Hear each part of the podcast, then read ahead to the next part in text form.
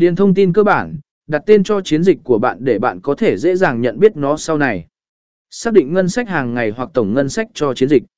Điều này quyết định mức độ tiêu phí cho chiến dịch hàng ngày hoặc trong khoảng thời gian chiến dịch. Chọn ngày bắt đầu và ngày kết thúc cho chiến dịch, nếu cần. Bạn có thể cài đặt ngày kết thúc hoặc để chiến dịch chạy liên tục. Chọn vùng địa lý, xác định nơi mà chiến dịch của bạn sẽ hiển thị.